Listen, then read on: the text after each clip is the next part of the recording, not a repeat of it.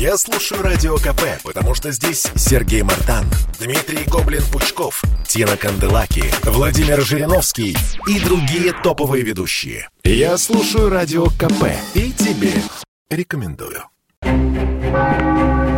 Коридоры власти. Политический обозреватель «Комсомольской правды» Александр Гамов у нас в прямом эфире. Здравствуйте, Александр Петрович.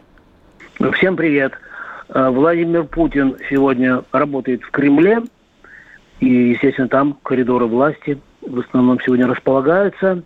Э, Владимир Владимирович уже провел в режиме видеоконференции заседание Российского организационного комитета «Победа». И вначале он э, вспомнил о Евгении Николаевиче Зиничеве, о том, какой героический поступок он совершил, и предложил почтить память генерала и человека минуты молчания. После этого, кстати, э, сегодня же вышел указ э, президента России о присвоении посмертно звания Героя Российской Федерации Евгению Николаевичу Зиничеву. После этого приступили к работе. Ну, я просто напомню, что это 10 лет назад был создан такой оргкомитет «Победа», и он очень много, еще к 70-летию Победы, и очень много интересных вещей. Это, ну, это э, предоставление или присвоение городам э, звания города воинской славы, это поиски и помощь семьям погибших и много еще, э, еще интересного. И э, еще сегодня э, это совещание, оно продолжается, как я понял, потому что потому что не вся еще информация поступила.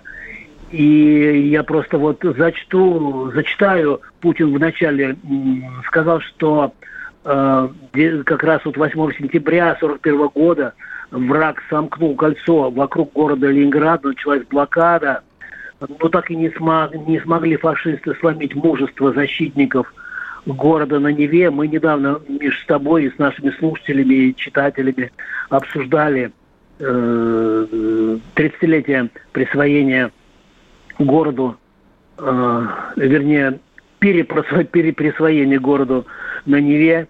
Э, ну, его переделали из Ленинграда угу. Петра, в Петербург, Санкт-Петербург. Вот, сегодня очень напряженный день у Владимира Владимировича. Он э, где-то в три часа начнется его э, видеосовещание тоже э, в режиме видеоконференции э, с лидерами государств, членами БРИКС. И там будут выступления китайского лидера, и индийского, и нашего, и Э, возможно, даже нам что-то из дискуссионных моментов покажут, но будут и закрытые встречи. Ну и, наверное, очень интересно сегодня ожидается встреча уже вечером. Лукашенко, э, Александр Григорьевич Лукашенко уже прилетел, уже вечером после всего этого будет встреча с Александром Григорьевичем. Я не знаю даже, где она будет, в Кремле или может быть, и, может быть, и в Новоогареве, но вот пока вот нет такой у меня информации, как появится, я все я расскажу, но и там будет много, в общем, вопросов будет продолжена дискуссия э, и о ценах на нефть, и много-много чего интересного. Я думаю, что на Западе внимательно следят за тем, как часто президенты нашего союза, России и Беларуси, я не боюсь этого слова, встречаются, обсуждают какие-то проблемы. И мне кажется, что конструктивнее стал вести себя и глава Белоруссии после того, как он общается с президентами, с президентом, с нашим и с россиянами.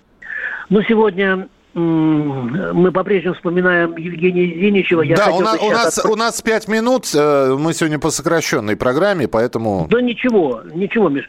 Вот, э, просто вот ночью я сегодня, ну, утром ранним написал материал о том, как мы работали с Евгением Зиничевым, там даже есть фотография, там Евгений Зиничев в качестве офицера охраны, и Владимир Путин, и журналист комсомолки Гамов. Это было где-то э, примерно 2006-2007 год в Иванове. И я просто рассказываю, что это был за офицер охраны, и, и я даже вспоминаю, что у него был такой вот ну, такой необычный, ну, ну не знаю, стиль такой э, жестко интеллигентный. То есть он не обижал журналистов, а, а мы же тоже в ближнем кругу обязаны работать, иначе мы ничего не услышим. Владимир Владимирович не так громко говорит. Это Борис Николаевич мог громко говорить, мы могли на, с пяти метров слышать, о чем он. Ну, Борис Николаевич ну, громко петь мог, так. вот. А Владимир Путин, он об, об, чаще всего говорит и не очень громко, и мы, кстати, ему даже на это несколько раз его, ну, не то что критиковали, говорили, говорили, говорили громче, на что он так говорит шепотом, а что я разве тихо говорю? Вот такой вот. Угу. Это не байка, это правда. Вот. И еще мы нашли фотографию буквально сегодня, э, значит, довольно редкая фотография, она уже опубликована вот прямо сейчас на сайте. Э, это э, приезд Владимира Путина вместе с Евгением Зинчевым, он тогда уже был в ближней охране, в «Комсомольскую правду» на улице Правды 24. Это было 23 мая 2005 года. Мы там отмечали 80-летие комсомолки. Это был третий, кстати, приезд Владимира Путина к нам в редакцию тогда, вот к, к тому времени. Я напомню, что он был у нас первый раз в июле 99 года в ранге директора ФСБ, потом в феврале 2000 года... Э, Три минуты, Александр Петрович. Президента. Да, да, да. Сейчас мы синхрончик еще покажем. Вот я и... и пытаюсь к нему сейчас уже, потому что времени не хватает. Так. Хорошо, хорошо. Вот, и это был третий приезд, э, значит, я уже сказал, когда и потом еще был четвертый. Ну, давайте все-таки, знаете, мне вчера, Миш, когда мы с тобой были в эфире, мне позвонил мне э, позвонил глава Якутии Айсен Николаев. И я потом вышел с нашего э, эфира, и мы и мы с ним поговорили. Это была последняя командировка Евгения Деничева в Якутию на пожары. Давайте послушаем Айсен Николаев в коридорах власти с Александром Гамовым к сожалению, не стало Евгения Николаевича Зиничева. Недели две назад была последняя, наверное, командировка генерала Зиничева в Якутию, э, где он налаживал действия МЧСовцев и в самой пекло. Скажите, пожалуйста, поподробнее, как работал генерал Зиничев вот в своей последней командировке? Вообще, конечно, для якутян сегодня тяжелый день, потому что Евгений Николаевич был не просто министром, который по долгу службы довольно часто в Якутии появлялся, это был человек, который искренне любил Якутию, искренне поддерживал.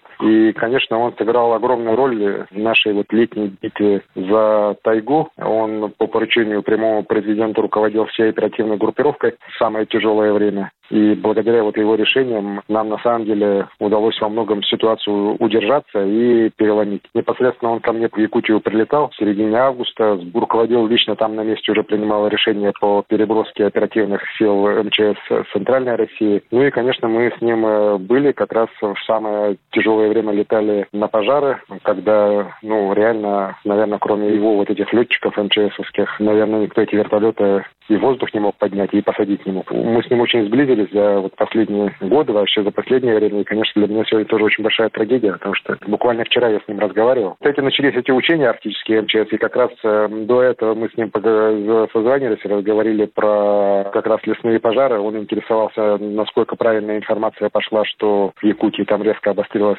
ситуация, дополнительные силы перебрасываются, леса охраны и так далее. Ну, я сказал, что это, скорее всего, недостоверная информация от кого-то пошла, и, к сожалению, СМИ это подхватили. Он очень обрадовался, сказал, конечно же, мы, ну, мы же все сделали, все, все, я вот вижу, что пожаров у вас почти уже не осталось. Ну, пожелали друг другу успеху, как э, обычно, ну и для нас это огромная потеря. Ну вот, услышали.